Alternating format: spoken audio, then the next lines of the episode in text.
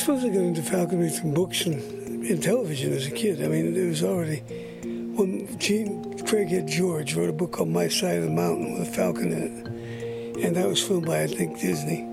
So that was in my consciousness, and I was reading a lot too. I read very precociously. The Ames Free Library in, in Eastern Massachusetts is a Richardson design building. It's magnificent architectural hall, full of books from the 19th century that the Ameses who turned into squires with their money left there by about birds and animals. So they let me into the, the adult stacks. I did all these 19th century books, falconry and pigeons, things like that, and I got fascinated. Started keeping them myself. I caught my first kestrel with a boat trap made of yardsticks and old badminton netting and a lab mouse and didn't turn back. Hey, how's it going, everyone? Welcome back for another episode of the Falconry Told podcast, brought to you in part by the fine folks at Marshall Radio Telemetry, the makers of the most carefully engineered and reliable tracking systems available.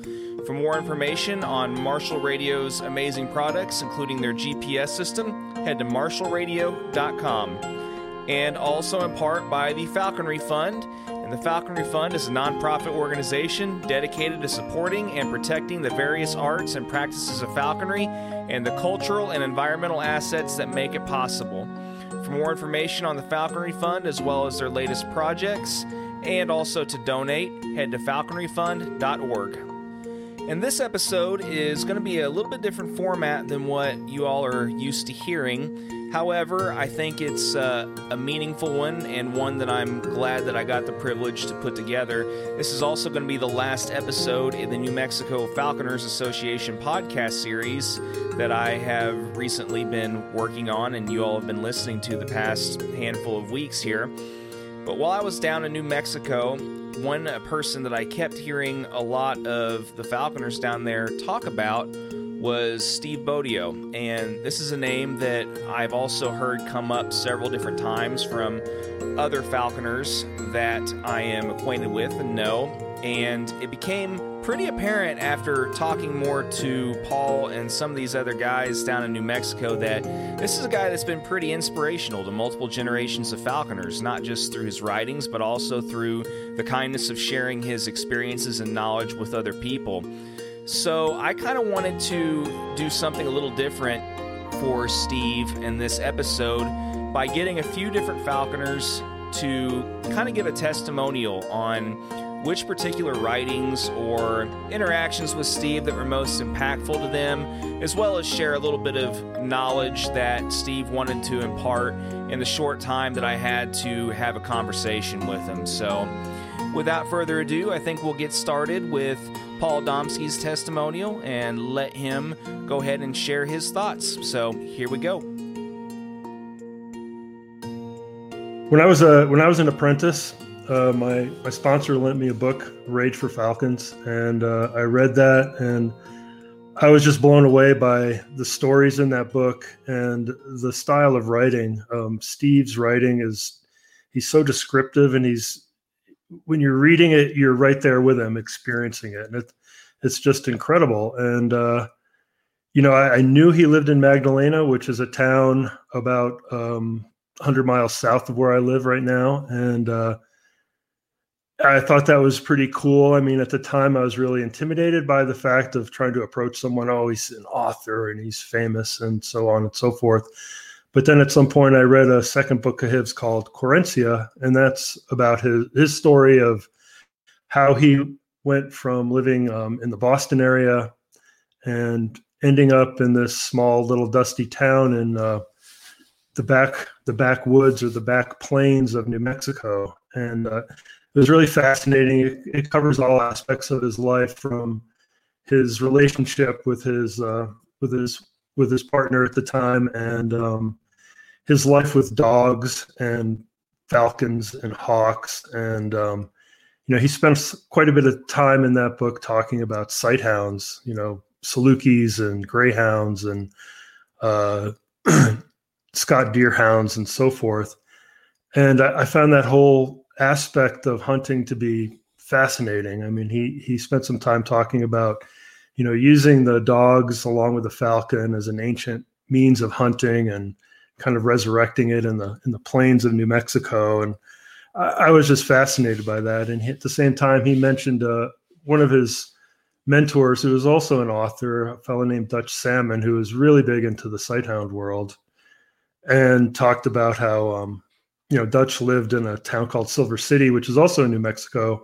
It's about four hours from here, out in the in the, the Gila region of the state, and uh, talked about their relationship. Well, at some point, I was on a family vacation with the kids. My kids were little at the time, and we were down in the Silver City area. And I contacted this guy Dutch, and you know, before I knew it, we were my wife and I and the family. We had a sighthound of our own, and we were getting into the whole, you know, running dogs and mixing it with the birds and everything else. And at that point, um, I had heard through Steve. Steve has a blog. It's called appropriately called Querencia and I was a big fan of his blog and reading about it. And he always published these really great articles about these ancient sighthounds from the um, from the stands from Kazakhstan and Turkmenistan and so forth. And uh, he had brought over um, a couple of dogs, I think, through some friends connections of his who were Russian. And he had bred a couple of litters, and he had puppies. And I, I guess I built up my nerve and I contacted Steve through email and he was very gracious and very uh, very open to people coming down and seeing his dogs and talking to him about hunting with dogs and falcons and everything. So we packed up one Saturday and I don't know, I think it was June of uh, gosh, I don't know, 2005 or 2006.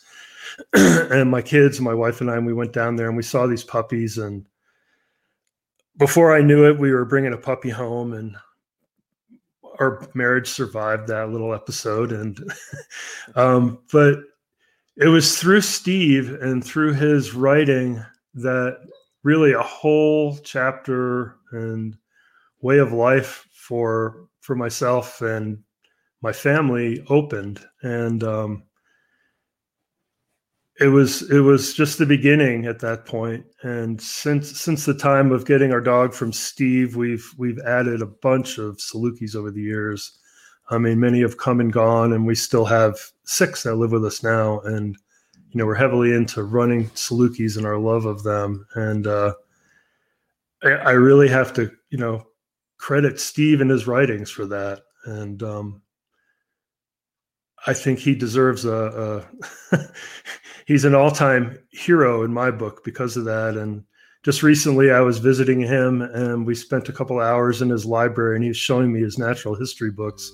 He he has, you know, there's the archives of falconry and Steve has his own archives at his house and it's it's truly incredible to go down there and, and, and listen to him talk about uh, the people that he knows and the people that he's known over the years and the experience he's had hunting when with different people around the country and around the world. He's, he's just a, a fascinating person that, um, you know, forever will inspire me. And again, everyone, that was Paul Domski. And thank you again, Paul, for contributing to this episode and sharing those thoughts with us. And I'm sure Steve will greatly appreciate them. And next up, we have Matt Mullenix who has known Steve for a while and is also a friend of the podcast. And once he found out that we were going to be doing this dedication episode, he wanted to contribute some different thoughts and sentiments as well. So, with that, here is Matt Mullenix, everyone. Thanks, Jonathan. I, I appreciate this opportunity to uh, to talk a little bit about Steve, um, who, who, I have known. Um, uh, through through correspondence and uh, and a few uh, visits to, to Magdalena. Um, uh, pr- probably, I mean, almost almost my entire falconry uh, career. I, I started um, in the mid '80s in, in Panama, so it was it was basically all all correspondence. Uh, in any anytime I talked to any falconer, but when I got up to the states a, a couple of years later, um, he was one of the first people that I had read. Um, writing about falconry, about contemporary falconry, and uh, and and and also you know having the benefit of being alive and and having a phone number, uh, and you could actually reach out to him. And um, and then when the when the internet came along, and and this was even early in that when you know when there were chat rooms and um, and uh, dial-up connections. Uh, he was he was an early adopter uh, of of communication in that format as well. So uh, so that was all useful to me in my in my in my coming up years. Um, like a lot of Falconers, uh, I'm I'm 51, so so my generation of Falconers, one of the first you know sort of popular books that we had was A Rage for Falcons, and um, and that was that was an amazing book for for me to read because uh, because it was not a, a, manual. It was it was um, it was a legitimate um, popular book about uh, a sport that I was already uh, in, invested in. I you know obviously had not been practicing it long, but um, but I knew it was something I wanted to do forever. And and frankly, just having the example of a person who uh, you know, wrote well about falconry, uh, contemporary falconry, um, and was an adult and was uh, and was a su- successful writer, something that I had, also aspired to, um, was was hugely inspirational to me. Um, and uh, you know, sort of a, a guide star, uh, a, an example of a person who, you know, not, not only practiced falconry for his life, but had a uh, you know incredibly interesting life doing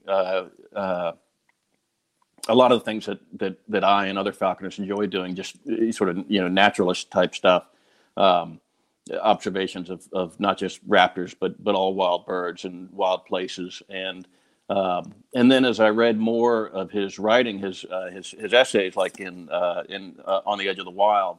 Um, then he became influential not just as a as a as a as a, as a falconry uh, figure uh, in my life, but also as a writer. Um, and I learned a lot about uh, about essay writing. I learned a lot about how to express um, what you know what he calls writing with trees in it, which is um, which is you know writing that we that uh, has outdoors element and and also you know some naturalistic wildlife uh, also people, and uh, and all these things that we're fascinated with that I have always wanted to, to try to express in my own writing. And um, and and all writers do this. They'll they'll find uh, people that that seem to speak to them through the pages, and uh, and will emulate uh, the style and emulate the the ideas. And and I and I know I, I did that and, and probably still do that.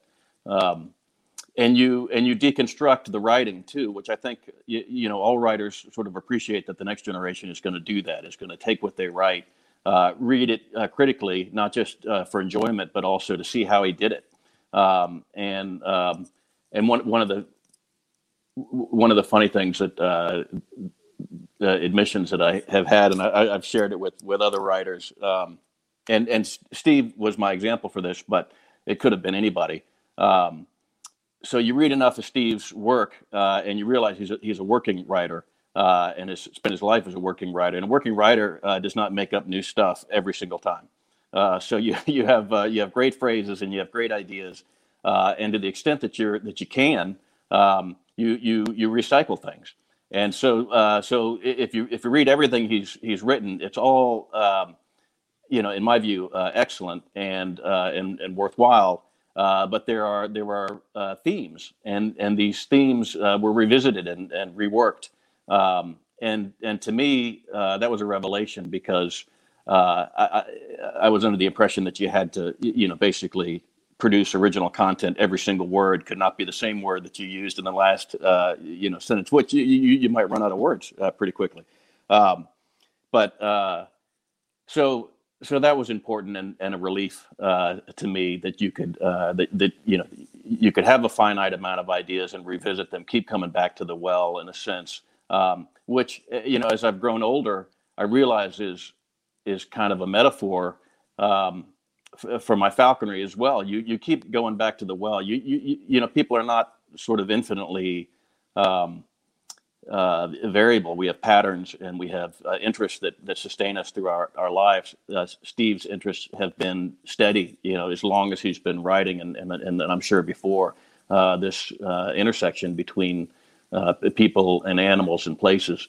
And um, it's, it's, it's all the stuff that, that I love and, and, and a lot of falconers are drawn to. Um, and, and what a great gift he's given us to have this volume of literature that um, that so that so beautifully reflects uh, all these things that we love. Um, uh, uh, you, you, know, another re- revelation was that you could be a falconer and not write about falconry in every book. Um, you know uh, that that that a, that a, working writer was somebody who may be interested in, in falconry and may practice falconry, but could write uh, well about uh, about food and about guns and about wildlife and um, you know any sub- subject that that that sort of meets his fancy and he can find a buyer for. Um, and and Steve's covered a lot of ground uh, in that um, from uh, you know uh, basically all of his interests being uh, beautifully well represented from uh, you know a, a, couple of books of bibliography, which is you know essentially um, all the books he's read, he's an unbelievably literate person. Uh, and if you if you've been to his house, I mean, it's like a, a, a it's like a wizard's cottage, you know. Uh, all sorts of little potions and and and dried specimens on the walls, but books, books, books, books, and um, shelves and shelves of books. Uh, you know, all of which he, he, has has has read, I'm sure, numerous times, and, and has probably lost and given away more books than than, than he's got there. But um, but he's a he's a wonderful student of books and a wonderful fan of books uh, in general, and uh, and writes you know not only um, introductions to books, which uh, w- which sort of is its own genre that he has um, that he's done a lot of, of work in, um, introducing not just uh, bu- uh, books of literature that he's uh, that that were important to him, like like Brian Plummer's Tales of a Rat Hunting Man uh, which is a fantastic book. I highly recommend it to anybody uh, who's a falconer or, or just likes you know animals and people and funny uh, uh period stuff. Um, but but wrote a great introduction to that that puts it in context. Uh, wrote a great introduction to T. H. White's The Goshawk. Um, his his introductions actually um, comprise a, almost a collection of, of these great books, all of which introduced by him. It's super um, super collection, and uh, I recommend them all to you. Um, so there's that. Uh, his his, uh, his his his continuing reflection on um, on appreciation, on being a uh, you know both a, a foodie uh, without being you, you, know so sophisticated that he, that he's unapproachable. Um, uh, gives you an idea, even if you're not into food, uh, what it might be like to really be, uh, you know, an appreciation, uh, an appreciator of of fine things where, wherever you find them. And uh, and I think uh, both he and, and his and his wife Libby, um, we have had a bunch of fine meals together that that they have cooked, but but also through his writing. Um, it's obvious that that he knows what he's talking about and and and enjoys it and can write well about it. So um, back to, to falconry a, a, a, bit. Rage for Falcons, uh, you know, a, a huge uh, influence. And and I think um, just to say, I, I, think I read excerpts from it in a Smithsonian article before the book came out. And uh, and it had uh, uh, it had photographs, which you know you, you, remember all the photographs as a kid uh, as much as you remember the text. any any guy with you know holding a hawk somehow is indelible uh, indelibly uh, burned into your head. So, so the illustrations in this magazine article, obviously he was uh, he was uh, editor of uh, Gray's Sporting Journal, which is a little bit before my time. Um, uh, wish I wish I had a uh, you know, sort of compendium of all those articles too to to go through them because you you you you you you realize that there will be at some point a body of Steve's work that's finite, and uh, and and that's you know I think for any any of your favorite writers that's a sad uh, idea um, that you know that there will there will come a time when when there will be the last word. Uh, and um, so I'm hoping uh, and I expect fully uh, to be able to uncover a bunch of stuff that he's written that I, that has just that has just passed me by and I'll and I look forward to to, to diving in again. Um, I, I, would say along along the lines of uh, books that are not specifically about falconry, um, although uh, contain falconry, like you know, like so, sort of every every every conversation that we that we might have as falconers um, is going to range widely from you know our families and our, our kids and our pets and um, also our falconry, but our work and our travel. Um, all of these things you can read in Steve's work. Um, it, his book, uh, Querencia, is a um, you, like I, I said, um, I, I, think all of his work is great. Uh, I like, um, I really like the essays. Um, I, I, like the, the, the thought pieces. Uh, th- this book, Querencia, is um, is is literature. I mean, it's American literature uh, uh that I think is is can can go toe to toe with with anybody else uh, that was writing it at the time. And um, a wonderful story of, of loss uh, about his, his first wife who who passed, um, and the adventures that they had together. So a, a memoir, um, very very moving, and and and and absolutely worth reading. Um, on, on a as as personal observation, um, I made I guess my first trip uh, down to see him quite a while ago. Uh, it might have been 20 years ago, uh, and then made another trip a couple of years ago, and um, and and it was you know. It, of course, it's amazing to read about a place that he's been writing about, this little tiny village in New Mexico, um, and and then to realize it's it is actually even smaller than you imagine than you imagined. It's a it's a it's like four streets, uh, most of them dirt. Uh, and when he says he walks to the spur, this little bar at the end of his street, it, he walks to the spur. It's a little bar at the end of his street, um, and uh, it's it just w- wonderful to to realize that you are in the place that you that you sort of knew from the books, and uh, and it is you know comfortably uh, as you imagined it, uh, if not a little bit you know more comfortable and and his house is difficult to describe. It's he he calls it the little rock house, but it's it's like an adobe uh, structure, several rooms, wood stove, um, usually a hawk in the kitchen, dogs on the on the sofa, books everywhere, and um, you know qu- quite an experience to, to visit. Um, you know, quite quite uh, quite a, a, lot of long hours uh, discussing uh, authors and books and and just trying to drink it all in. Um, my my last visit, uh, you know, Steve has, has, has suffered from his Parkinson's uh, for for some years now, and and that's become uh, that's become more debilitating to him, which is hard to to see but uh, but you could see uh, it's the same guy uh, behind the eyes and the same guy in the conversation. And when he gets going, it's the same guy that, that, that you remember.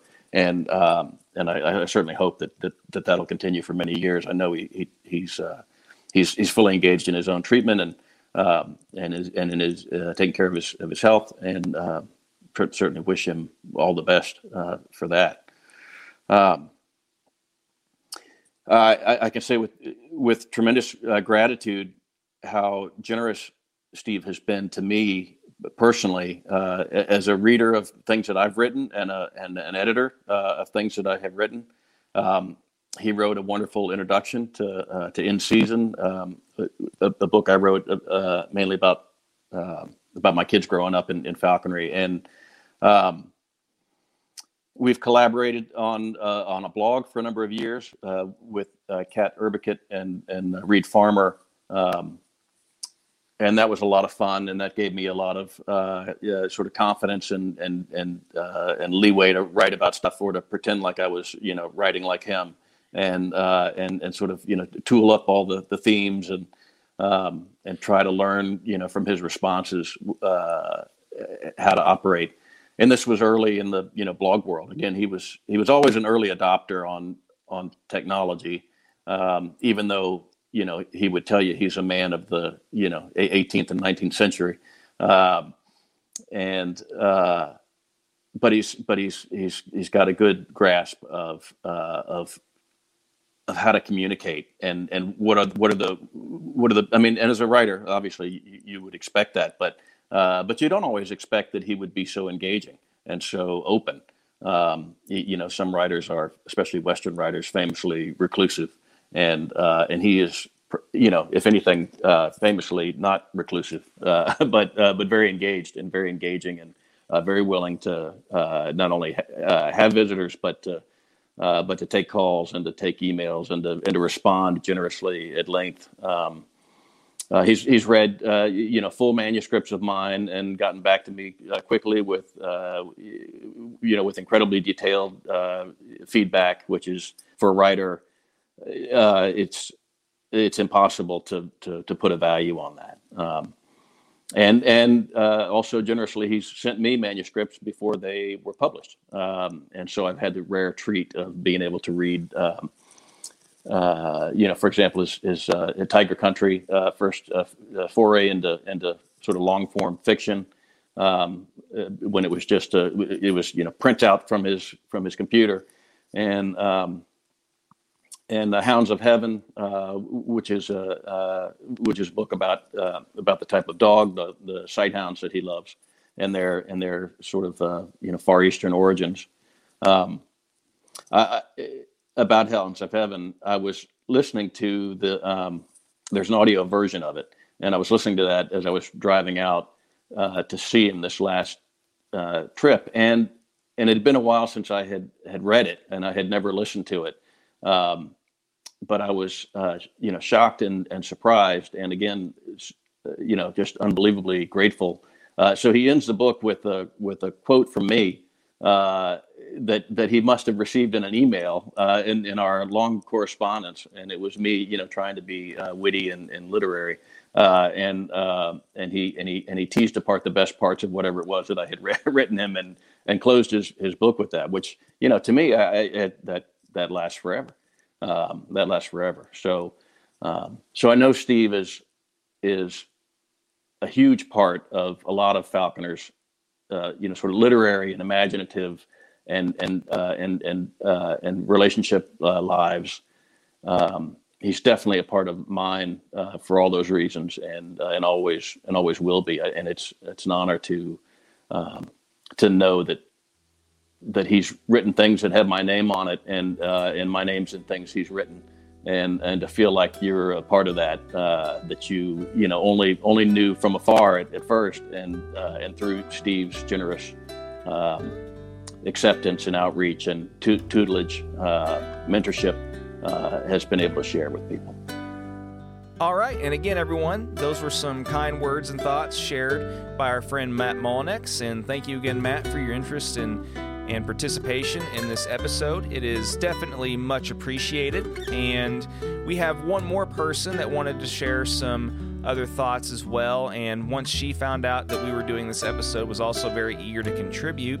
And the person I'm speaking of, of course, is Lauren McGough, who has also known Steve for quite a while and credits Steve for a lot of her initial interest in falconry. Take it away, Lauren. I was first introduced to Steve through his book, A Rage for Falcons. A lot of falconers, their first spark in the sport is finding a book. And for me, it wasn't my side of the mountain, it was A Rage for Falcons. That was in my school library. Um, I was at Holloman Air Force Base. My dad was in the Air Force when I was 13 uh, in New Mexico by the town of Alamogordo. And that, that school library actually had A Rage for Falcons. And I picked it up. I was sort of, I had this idea that falconry existed, but not I didn't quite realize it was something that one could actually do. It wasn't just a pastime of medieval knights in in Britain. Um, and when I read it, read his book, that was the spark that made me go, "Oh my God, I can actually do this!" And it's happening all around me here in the U.S., even in New Mexico, because of course he was only a few hours away from me uh, in Magdalena, New Mexico. So, so I, I read that book, absolutely devoured it, and it's for those that haven't read it, I highly recommend it. It's a series of vignettes from his experiences in falconry over the decades. I remember he has a chapter about raising a prairie falcon, pulling it from the eyrie and raising it, and he called it Grendel, I think. Um, so it also gave you it wasn't a how-to book and it gave you this window into what it was actually like to be a falconer and reading that i just came away with oh my god i want to be a falconer and as i started to cast a wider net on falconry i i was in the beginning always interested in golden eagles and anything cultural involving travel, Central Asia. And so this was 2000, the year 2000. So there was almost nothing out there on the internet about eagle hunters in Mongolia. I mean, nothing except for Steve. Steve had written a piece, it was in the Atlantic, about his trip to visit the eagle hunters in Mongolia. And he was one of the very first Western falconers to go there after Mongolia really swung open its doors for tourism. So after I read that book, I found that article and realized that he was one of the only English language voices out there that had actually experienced this amazing form of falconry. Uh, and I just knew, I knew I wanted to see it and I would love to talk to this guy. So my dad moved, our whole family moved to Oklahoma City when I was 14. So we left New Mexico. And when we moved to Oklahoma, I wrote him a letter, like an actual, so this was 2001, actual like piece of paper that I put my own words on. It seems so novel now.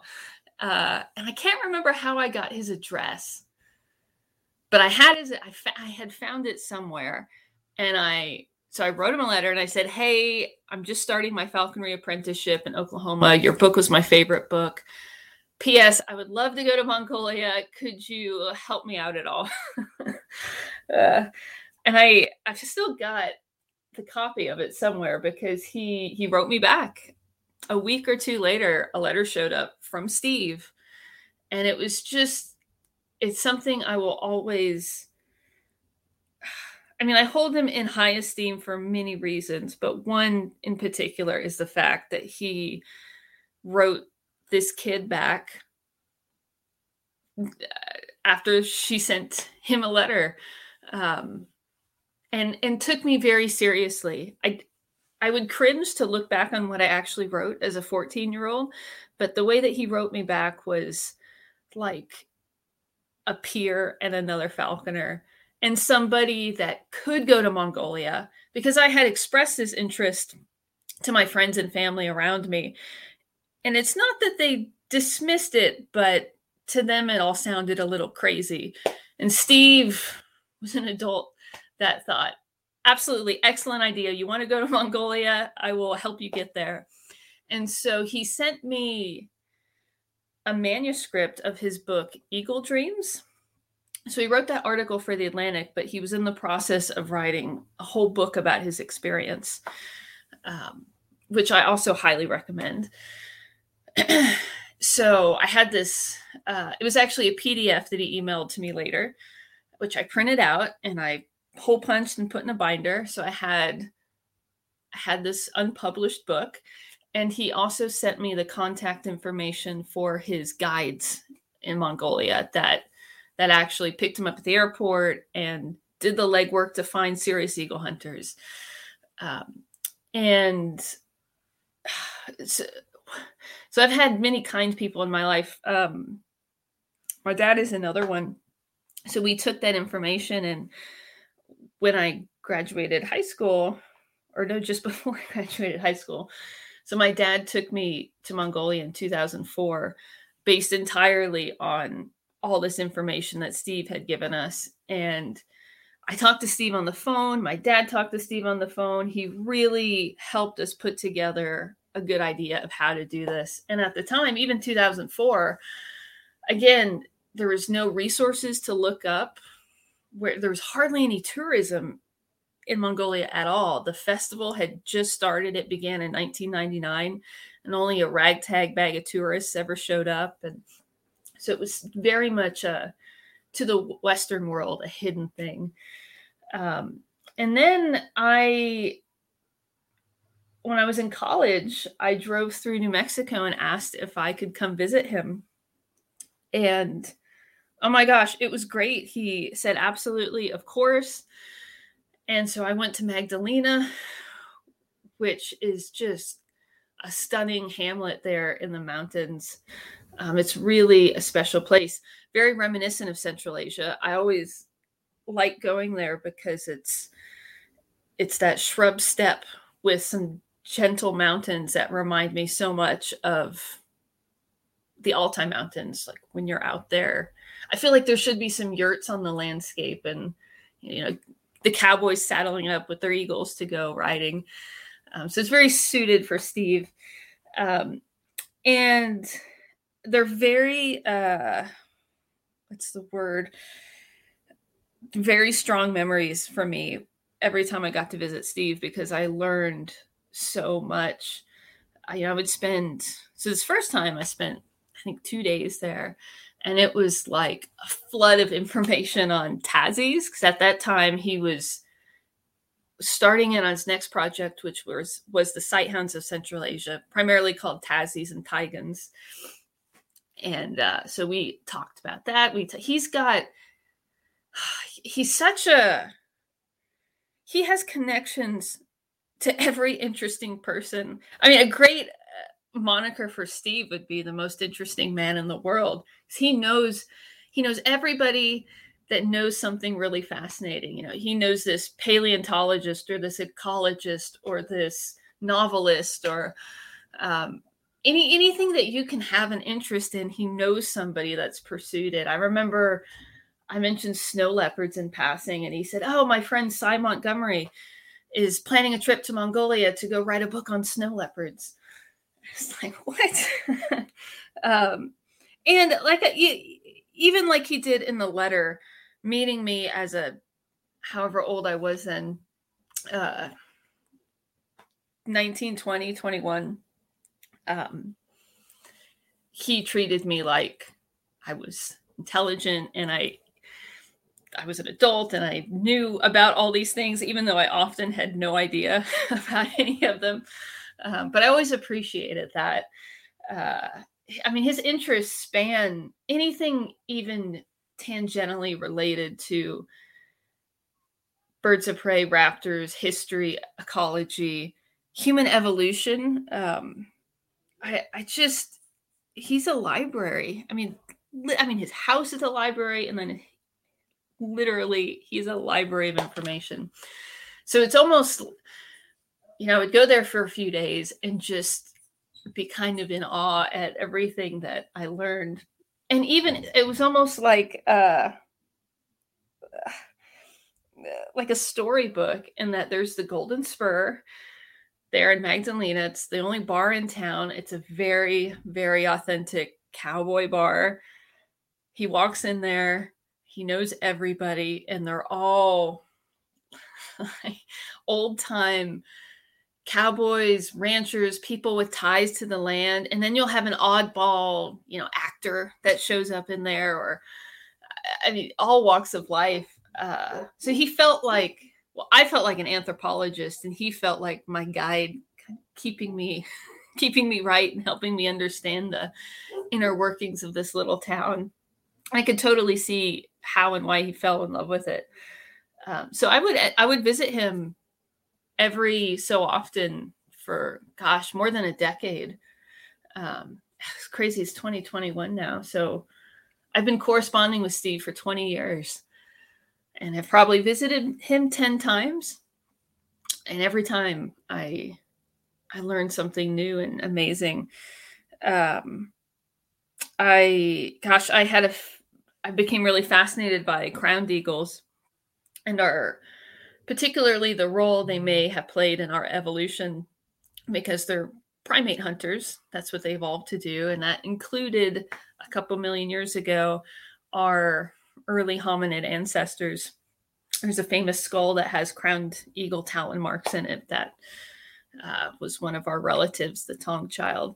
So I might mention this to him, and then all of a sudden, he tells me about this trip he took to Africa and the crowned eagles he saw there, and he knows this anthropologist and uh, this museum curator, and uh, it's it's just it's very very cool. Um, and I should say, so I ended up going back to Mongolia for a bit. Uh, I when I graduated college, I got a Fulbright scholarship to live there for a year again only because of steve's initial kindness and contacts that he helped my dad and i go there for a quick trip and then me build a whole case for this grant money to go there for a year. And my idea was to apprentice under them for a whole season and do everything like they do.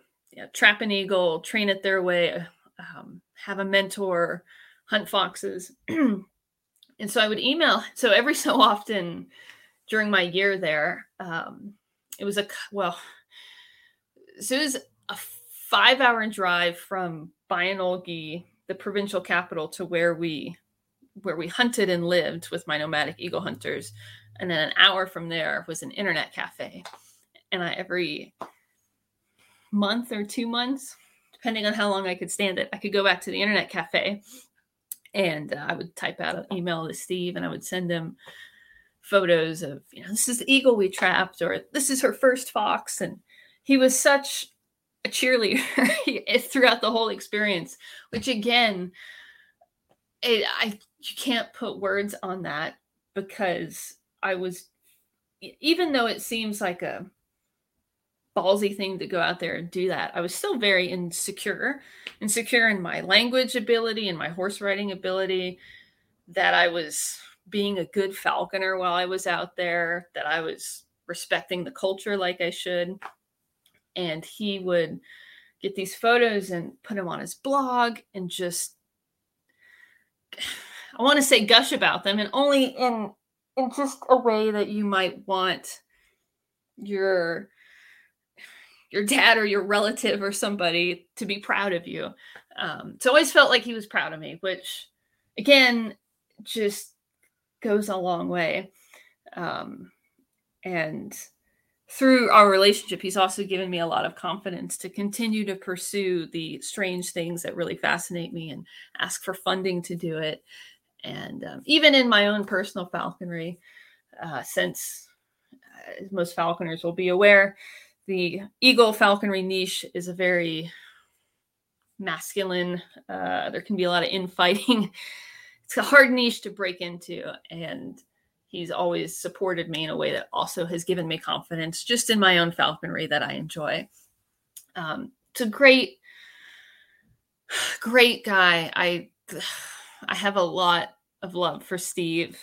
I'm so glad he moved out to New Mexico and found that hamlet out there. And Libby as well. I mean, they're such a great pair. Libby, the daughter of famous mountaineers. Um, I'm a little ignorant on the mountain climbing aristocracy that she she is from. Um, but I mean, it's just a perfect fit. Uh, she'd always make really amazing breakfast, nice hearty, you know. And when you're in Mongolia, so cold there, and it's a very animal based diet. There's because the land's not arable, they can't really grow fruits and vegetables. So every all their vitamins and minerals they get from animal products. So you eat every part of the animal, and then there's dairy and cheese. Um, so the breakfasts in Mongolia are very hearty and meat heavy and the breakfasts at Steve's house are very much the same. And you know, gosh, it is just like Central Asia out there. And then we would have vodka in the evenings, either inside the library there at his house or at the spur. Um, he always just had little shots of vodka, which would make any self-respecting Kazakh eagle hunter proud. Um, so yeah, it's I don't know if you've ever had 48 hours of amazing conversation with somebody. Steve and Libby, I I struggle to think of any other dear friends I have where we can just talk about all the animal and travel related things that fascinate us for hours at a time. And so I also always come away from Steve energized about the next project or the next thing I want to do. He relatively recently published a book called An Eternity of Eagles, which is about the whole sociocultural history of eagles and humans. Great book, fascinating. And he, I was so excited to get it and read it, and he didn't tell me this, but when I opened it, um, it was it was dedicated uh, I was one of the people to whom it was dedicated, which is one of the nicest things that's ever happened to me. Um, I can't really believe that anybody would write a whole entire book and um, think of me and have me in the dedication. So that really meant a lot, also. Um, I, yeah. I, the great thing about our sport is that we get to meet the people that we do in it. And I'm so glad Steve has made a career out of writing about falconry and birds of prey and wild places because it has inspired me in so many different ways and I I would not have I would not have met him were it not for those words that really spoke to me. Um, just Steve Bodio is a treasure to the falconry community, and I would encourage anybody that has enjoyed his books to correspond with him uh, via email. Uh, he's he's always worth a good conversation, um, and and he knows so much that you never know where that conversation will go or how it will inspire you in your pursuits in life. Um, so yeah, I love Steve. Very well said, Lauren, and thank you again for your contribution to this episode as well. And even though it's already been said, another big thank you to those that took the time to contribute to this episode and all the other Falconers that were involved in helping make this New Mexico Falconers Association podcast series possible. I'm very appreciative of the opportunity to come down and record these episodes and get a chance to share the history of falconry in your state with the rest of the world. And once again, if any other state club is listening that wants to have some of their state's falconry history chronicled through some different podcasts with some of their club members, feel free to hit us up and we'll see what we can work out with you.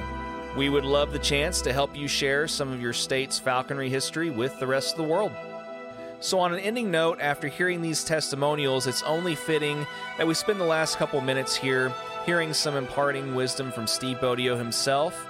Thank you all again so much, as always, for tuning in. And until next time, hope you all are having a great falconry season. Happy hawking. See you again soon. Thank you.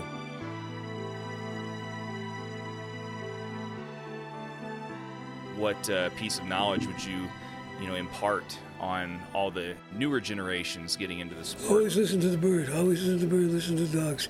Don't tell them what to do. Listen to them. How you can tell them what to do after you've done that a long time. Listen to the bird. Bird will tell you the truth. You can. A bird will try to do something you think is wrong. Try to figure out what it is, why they're doing it. Often they have a reason to do it. They'll end up with catching more game if you listen to it. If it's hungry, it'll always work. It's honest. It's an honest animal. I, I, guess you also have to be disciplined in what you give them for food. Don't just feed them like that bird was being overfed enormously by my dog. But uh, again, I built an alliance between the bird and dog that was that durable. I don't feel bad about it. I just feel amused by it. I have no wisdom at all. I'm the poorest person. I'm a happy person though. I have bad disease and I'm it 11 years and I'm a wreck. I don't have much money. You know, I have a pretty good life still.